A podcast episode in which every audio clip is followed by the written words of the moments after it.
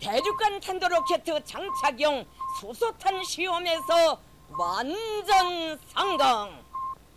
Atomprogrammet på 440 Hz. Science is interesting, and if you don't agree, you can fuck off. God, rigtig hjertelig og glædelig dag, dag. Mit navn er Flemming Håkær Sørensen, og det her er Atomprogrammet. Jeg var lige ved at sige i en juleudgave, men det er det faktisk ikke. Der er intet jul med. Men jeg kan så røbe, at der er ingen bevis for, at julemanden eksisterer. Ej, det var også en trist måde at starte på, var det ikke? Nå, men øh, lad os se lidt på, hvilket podcast jeg har med. Jeg har nemlig verdens grimmeste kvinde fra Vanvittig Verdenshistorie. Og hun startede slet ikke som verdens grimmeste kvinde. Men øh, hun fik sig en sygdom, og så blev hun grim. Ja, jamen altså, nogen er født grimme, nogen bliver det. Nogen får en sygdom, der gør dem grimme. Man kan blive grim på mange måder. Det er derfor, jeg laver radio. Øhm, og så har vi øh, videnskabeligt udfordret.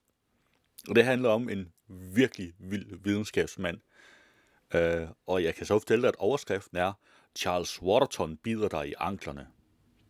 Det behøver du ikke være bange for, at han gør. Øh, han bider ikke folk længere.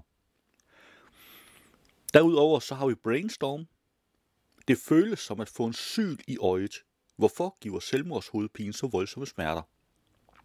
Det er en del af deres øh, hovedpine-miniserie, de har lavet. Det her er tredje og sidste del, og den handler om Hortons hovedpine, øh, som er den værste. De startede jo med den almindelige spændingshovedpine, fortsat med migrænen, og nu slutter de af med Hortons hovedpine. Så kender du nogen, der har en virkelig, virkelig, virkelig voldsom migræne, så kunne det være, at de skulle høre til det, lytte til det her afsnit, fordi så er det faktisk slet ikke sikkert, at det er migræne. Nogle gange bliver man nemlig fejldiagnostiseret. Derudover så har jeg fra Science Stories på sporet af universets gådefulde antistof. Problemet med universet er nemlig lidt, at det eksisterer. Det burde det ikke. Øhm, og vi har også Transformator. De har jo en øh, lille serie her frem til omkring nytår, hvor de ser på, hvad det er, man ved og ikke ved. De kalder den sikkert og vist. Og den her gang, der handler den om termodynamik og hvorfor du bliver ældre. Ja. Så, øh, og det er faktisk nogenlunde de podcast, jeg har med den her gang. Det er egentlig ikke fordi, at det var sådan voldsomt mange, synes jeg. Men øh, lidt har jo også ret. Så længe de er gode, så er det godt. Jeg har også nogle nyheder med. Nyt studie. Stort fuldskæg er ikke lige med mere testosteron. Og nu skete der et eller andet her. Sådan der. Og video vækker undren får klimaforandringer isbjørne til at jage rensdyr? Og det gør de åbenbart. Jeg har også en ugens nyhed. Ekstreme solstorme. Miyagi-hændelser kan få samfund til at bryde sammen. Jeg har nogle flere nyheder her. Mumie på mindst 800 år fundet i Peru. Og forskere mener at have fundet årsag til sjældne blodpropper efter vaccine. Det er jo øh, der var en masse snak om de her øh, blodpropper. Der var nogle få, der fik efter AstraZeneca-vaccinen, og nu mener man faktisk, man har haft nogle forskellige bud på det gennem tiden, nu mener man faktisk at være rimelig sikker på, hvad det er, der går galt. Derudover, læge lufter teori om omikron. Måske kan den ende pandemien, og det kunne man jo håbe på. Flere hidtil ukendte svampearter opdaget i Danmark faktisk 16 forskellige svampearter øh, på insekter. Ja, jeg ved ikke, om de alle sammen har fået svamp, men... Øh, og vi har også her, astronomer finder usædvanlig lille og brandvarm planet, og den lyder faktisk overordentligt ubehagelig med overfladetemperaturer på 1500 grader. Det er altså, øh, det er mere end en jævn god sommerdag, vil jeg da lige sige. Vi har også her. Omikron kom ud af det blå, sandsynligvis fra dyr, siger internationale forskere. Det vil sige, at først så kommer SARS-CoV-2 fra flagermus, muligvis via et andet dyr, til mennesker, smitter tilbage til dyr og derfra igen tilbage til mennesker. Det må være forvirrende at være en SARS-CoV-2. Nå, øh, vi har også her omikron. Hvad ved vi om den nye coronavariant? Og jeg tænker lidt, at vi tager de fleste af nyhederne i en bitte, du ved, blok for sig, og så tager vi de her omikron-nyheder i en blok for sig, for ligesom at holde lidt styr på sagerne. For lige nu er omikron jo det helt hotte emne, åbenbart. Øhm, så derfor så tænker jeg, hvis du gerne vil vide noget om omikron, så er det dejligt nemt lige at, øh, og du ved, øh, lytte til alle de her øh, klip for sig, og så ligesom tage stilling til, hvad skal du ind og klikke på i show notes og sådan ting. Men øh, det er faktisk, nej, nu er jeg da lige ved at glemme, jeg skulle sige, det er faktisk det for i dag. Det er faktisk ikke, fordi NASA, de har nemlig smidt en fin ny This Week at NASA ud. Så øh, den, har, øh, den har jeg selvfølgelig med. Den slutter vi af med. Lad os kaste et hurtigt blik på, hvilke podcasts, der er dukket op i løbet af ugen. I denne uge er der en ny udgave af Videnskab.dk's Brainstorm podcast. det føles som om, jeg får stukket en syl i øjet, og, og for mig, der kan det nogle gange føles ligesom om, det gør det på, på samme punkt, som hvis det gik direkte igennem og ud om i nakken. Mine damer og herrer, her er endnu en kendskærning om hjernen. Du lytter til en Videnskab.dk podcast, støttet af Lundbækfonden. Velkommen til Brainstorm. I denne episode undersøger jeg Hortons hovedpine og hvordan hjernen er i stand til at producere de ekstreme smerter, der knytter sig til sygdommen. Og den forsker, hvis hjerne jeg plukker, er Rimor Jensen. Mit navn er Jais Bakstrøm Kok. Velkommen til Brainstorm. Det var en lille bid af Brainstorm. Du kan naturligvis finde et link til podcasten i show notes. I denne uge er der også en ny udgave af Science Stories podcasten. I dagligdagen er det ikke noget problem. Og for de fleste mennesker er det fuldstændig uden betydning. Men for teoretiske fysikere og eksperimentalfysikere, så er det en alvorlig udfordring at forklare, hvorfor verden består af stof frem for af antistof. Sagen er, at når fysikere producerer partikler, altså skaber nye partikler, der aldrig tidligere har eksisteret, så opstår der altid lige meget stof og antistof i processen. Så derfor ved man også, at dengang Big Bang forløb, må der oprindeligt være blevet dannet lige store mængder stof som antistof. Men allerede et, cirka et sekund senere, altså et sekund efter Big Bang er begyndt, er antistoffet væk. Og verden har siden bestået af stof. Hvordan i alverden gik så meget antistof til grunden kort efter fødslen? Hvad er det for en fysisk proces, som fik det til at ske? Selvom ingen kan forklare, hvordan alt antistoffet forsvandt, så kender man til processer, hvor lidt af det kan forsvinde. Og for nylig dokumenterede fysikere ved CERN netop sådan en af disse fysiske processer i et af deres eksperimenter. Processen involverer noget, der hedder en charmkvark. Og Troels Petersen, du er eksperimentalfysiker på Niels Bohr Instituttet og har fulgt med i de her forsøg og resultater, der kom i foråret. Selvom alle vidste, at man ville finde det her fænomen i de her charmkvarker, så ses det alligevel som en kæmpe gennembrud i fysik. Hvorfor i alverden det? Det var en lille bid af Science Stories, og du kan naturligvis finde et link i show notes.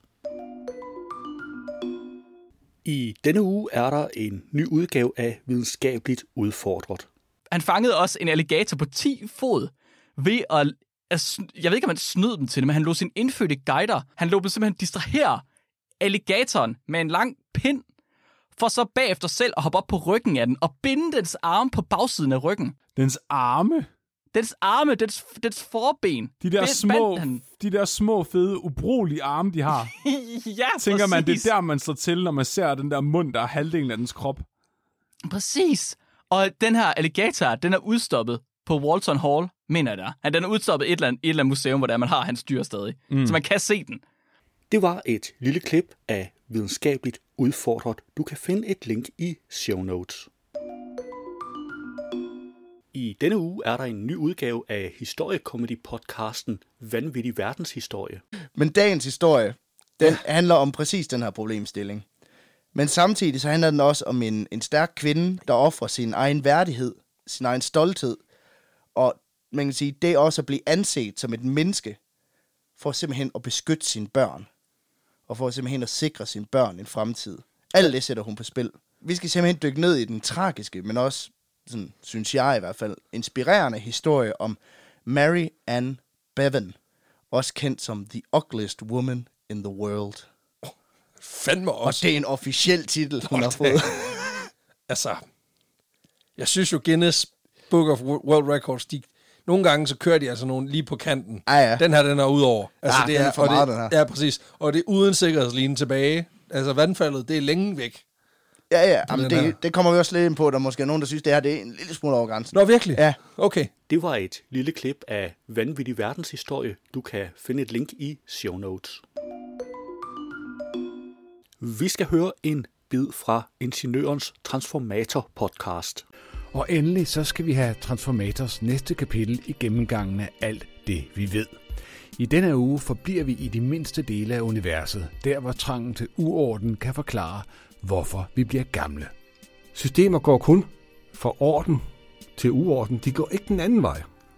Og så har vi ligesom pludselig, at tiden kun har en retning. Den kan kun gå én vej. Det var en bid fra Ingeniørens Transformator podcast. Du kan finde et link i show notes.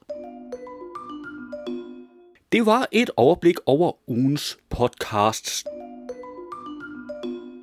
Som den helt store nyhed den gang, her gang har jeg fundet ekstreme solstorme. Miyagi-hændelser kan få samfundet til at bryde sammen. Den har jeg fundet på videnskab.dk. For et par uger siden bragte videnskab.dk en artikel om de konsekvenser, en stor solstorm kan få for vores samfund. Her blev det understreget, hvor sårbar den moderne civilisation er over for begivenheder, der kan påvirke vores elektronik. Men situationen er faktisk værre end beskrevet, forbi, fordi man nu har fundet spor af solstorme, der er langt stærkere end dem, vi hidtil har kendt. Meget ofte sammenligner vi den måske stærkeste solstorm i nyere tid, den såkaldte Carrington-hændelse fra 1859, der satte ild i telegrafstationer. Hvis vi i dag blev ramt af en Carrington-hændelse, ville det være meget tæt på en stor katastrofe med en 10-100 gange stærkere storm, ville få samfundet til at bryde totalt sammen. Det er sådanne superstorme, man nu mener at være kommet på sporet af.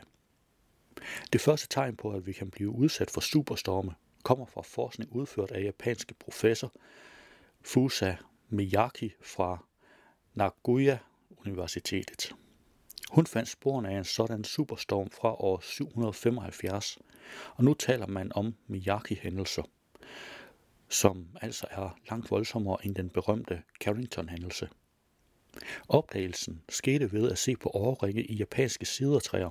Her fandt Miyaki en pludselig stigning i mængden af det radioaktive kulstof 14, som viste, at jordens atmosfære på det tidspunkt har været udsat for en stærk partikelstråling, som kan omdanne atmosfærens normale kulstof 12 til det radioaktive kulstof 14. Stigningen af mængden af kulstof 14 var på 1,2 procent, hvilket er virkelig markant. Desuden kan man se, at der var tale om en global begivenhed, fordi man fandt en tilsvarende stigning i kulstof 14 indholdet i træerne fra Tyskland, Rusland, USA, Finland og New Zealand fra netop årene 774 til 75. Mængden af kulstof er et sikkert tegn på, at der var tale om en supersolstorm. Man har naturligvis søgt efter spor i litteraturen fra den tid, for en Miyagi-handelse ville naturligvis skabe nogle fantastiske polarlys, som ville kunne ses langt uden for de normale zoner. Mærkeligt nok har man ikke fundet meget overbevisende beskrivelser. Der er kun fundet antydninger i kinesiske beretninger, og en anglosaksisk beretning taler om et rødt kors og endda slanger på himlen, men ud fra sådanne beskrivelser er det jo svært at vide, om der er tale om beretninger om polarlys. Havde det bare været en enkeltstående eller meget sjælden hændelse, er der jo ikke så meget grund til at bekymre sig. Men nu viser det sig, at vi har haft i hvert fald tre tilsvarende hændelser inden for de seneste 10.000 år. Den ene fandt sted år 7176 før vores tidsregning. Den anden i år 5259 før vores tidsregning. Og den sidste så tæt på os som 660 før vores tidsregning. Disse hændelser er man kommet på sporet af ved analyse af radioaktive atomer skabt af de atomare partikler, som jorden rammes af under et soludbrud. Der er også tegn på en superstorm i år 993 eller 994, dog mindre kraftig end 775 hændelsen. Det er et enormt arbejde at lede efter koster 14 i årringe fra træer, som er en brugt en anden metode, nemlig at se på mængden af de radioaktive isotoper, beryllium-10 og klor øh, 36 i iskerner af den slags, man kan hente fra isen i Grønland og Antarktis. Det er forholdsvis hurtigt at scanne en lang isprøve for at forøge indhold af disse to radioaktive isotoper, og når man så har fundet en stigning, kan man jo undersøge, om det er muligt at finde træer fra denne periode. En stigning i mængden af kulstof 14 i overringe kan ikke umiddelbart tages som et tegn på et voldsomt soludbrud. Hvis solen har en lang periode med ringe aktivitet og dens magnetfelt er svagere end normalt, og mere kosmisk stråling når frem til atmosfæren, hvor de ved sammenstød med kulstof 12 kan danne kulstof 14. Således har man i årringe fra træer fundet en stor stigning i kulstof 14 indholdet omkring år 5480 før vores tidsregning. Men denne stigning har straks over så lang tid, at den ikke kan skyldes et kortvarigt soludbrud, men mere sandsynligt en lidt urolig periode for solen, hvor dens magnetfelt har været svækket gennem længere tid. Der er altså andet end soludbrud, der kan skabe radioaktive partikler. En mulighed er et supernova-udbrud tæt på os. En anden mulighed er et såkaldt gammaglimt. Det er i praksis umuligt med sikkerhed at afgøre, om de radioaktive stoffer er dannet ved et soludbrud, en supernova-eksplosion eller gammaglimt. Dog tyder ny forskning på, at gammaglimt ikke kan skabe beryllium-10. Det bedste argument for, at radioaktiviteten skyldes soludbrud, er, at både supernova-eksplosioner og gammaglimt er ekstremt sjældne hændelser. Da vi har fundet flere tilfælde med øget radioaktivitet inden for de seneste 10.000 år, så er det mest sandsynligt kilde solen. Men argumentet er naturligvis ikke det samme som et bevis. Og artiklen den er faktisk en del længere end det her, så smut ind forbi linket i show notes. Lad os se på nogle af ugens nyheder. På videnskab.dk har jeg fundet nyt studie. Stort fuldskæg er ikke lige med mere testosteron. Et stort, langt fuldskæg er måske ikke ens betydende med et højt testosteronniveau. Det er ellers en ret udbredt tanke, at mandens skæg er sammenligneligt med påfuglehandens farvestrålende hale. Noget, der signalerer maskulinitet, dominans og et højt niveau af testosteron. Men ny forskning punkterer potentielt den myte. Studiet, der blev udgivet i tidsskriftet Archives of Sexual Behavior, har således ikke fundet nogen sammenhæng mellem længden af skæg og mænds, mænds testosteronniveau. På videnskab.dk har jeg fundet Video vækker undren. For klimaforandringer isbjørne til at jage rensdyr. Isbjørne er berygtet for at ligge på lur på isen ved åndehuller og slå til, når sæler dukker op for at få vejret. I takt med, at isen ved polerne smelter på grund af klimaforandringerne, har isbjørne dog haft trange kår. Men måske kan en gammel isbjørn, modsat hunden, godt lære nye kunster. En netop offentliggjort video viser for første gang nogensinde en isbjørn jage et rensdyr ud i vandet, hvorefter det dræber dyret og hiver det tilbage på land. På ekstrabladet har jeg fundet Mumie på mindst 800 år fundet i Peru. Et forskerhold fra Nationaluniversitetet i San Marco har fundet en mumie ved en udgravning 25 km fra Lima i Peru. Mumien menes at være mellem 800 og 1200 år gammel, det skriver CNN. Forskerne vurderer, at mumien er begravet efter sydperuviansk skik, da den er fundet med hænderne foran ansigtet og bundet med reb. Mumien menes at have været en ung mand mellem 25 og 30 år. Udgravningsarbejdet begyndte tilbage i oktober i år, og forskerholdet blev meget overrasket over fundet, da de ikke regnede med at støde på en mumie. På BT har jeg fundet. Forskere mener at have fundet årsag til sjældne blodpropper efter vaccine. Et amerikansk-britisk forskerhold mener at have fundet årsagen til sjældne blodpropper, som kan opstå efter vaccination mod covid-19 med selskabet AstraZenecas vaccine. Forskerne har på detaljeret vis demonstreret, hvordan et protein i blodet kan blive tiltrukket af et vigtigt komponent i vaccinen. Det kan sætte gang i en kædereaktion, der involverer immunsystemet. Reaktionen kan resultere i de sjældne, men farlige blodpropper, skriver det britiske medie. I Danmark vaccineres der ikke længere med AstraZenecas vaccine mod covid-19. På BT har jeg fundet flere hidtil ukendte svampearter opdaget i Danmark.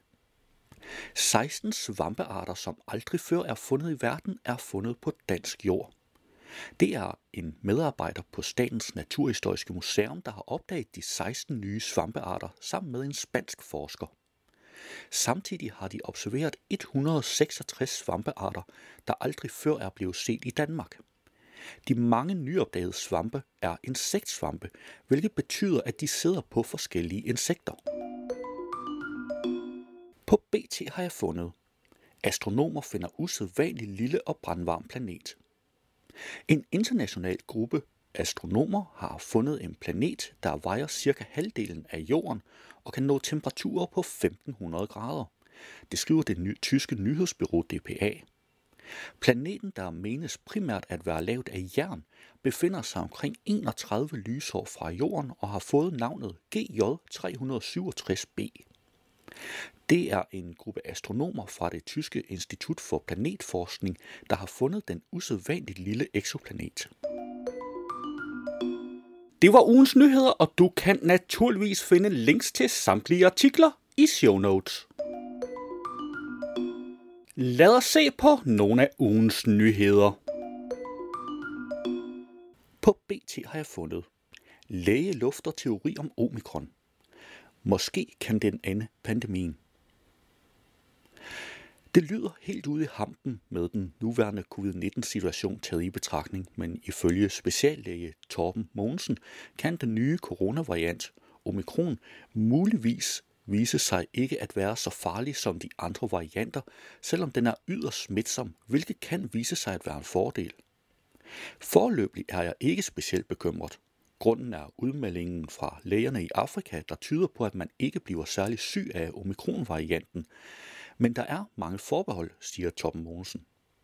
Det skal dertil siges, at der endnu ikke er nogen klare beviser på teorien om, at omikron skulle være mindre farlig end andre varianter. I skrivende stund er det udelukkende indikationer. Det fortalte Torben Mogensen, da han besøgte BT's Facebook Live. På ingeniøren har jeg fundet. Omikron kom ud af det blå. Sandsynligvis fra dyr, siger internationale forskere. Oprindelsen af omikron, den senest opdagede variant af covid-19, bliver i disse dage flittigt diskuteret i de faglige miljøer. Det sker blandt andet efter den danske immunolog og professor ved Scripps Research Institute, Christian Andersen, på Twitter for et par dage siden fremlagde sine argumenter for, hvorfor man hælder til, at omikron, omikron er udviklet i dyr. Denne teori lægger op til det, der med fagtermer kaldes zoonose, at en virus vandrer fra dyr til mennesker, og i dette tilfælde udsprunget af omvendt zoonose med smitte fra en menneskelig vært til et dyr. På videnskab.dk's forskerzonen har jeg fundet Omikron. Hvad ved vi om den nye coronavariant? Siden starten af covid-pandemien har Network of Genomics Surveillance i Sydafrika ført nøje tilsyn med forandringer i SARS-CoV-2. Det var et værdifuldt redskab til en bedre forståelse af, hvordan virusen spredte sig. I slutningen af 2020 opdagede netværket en ny viruslinje, 501Y.V2, som senere blev navngivet beta-varianten. Nu er en ny SARS-CoV-2-variant blevet identificeret. B.1.1.529. Verdenssundhedsorganisation WHO har navngivet den nye coronavariant omikron og betegner den som bekymrende. For yderligere at hjælpe vores forståelse har The Conservations Afrika-redaktør bedt forskere om at dele deres viden. Det var ugens nyheder, og du kan naturligvis finde links til samtlige artikler i show notes. Hvis du havde hørt radioudgaven, så ville her være denne uges udgave af NASA's nyhedspodcast This Week at NASA, men den er ikke inkluderet i podcastudgaven af udsendelsen. Du kan finde et link til den i show notes. Det var atomprogrammet for denne gang. Du skal have tak, fordi du lyttede med, og vi lyttes ved næste gang. Atomprogrammet er hjemhørende på 440 Hz. Du kan finde mere på 440 Hz.net.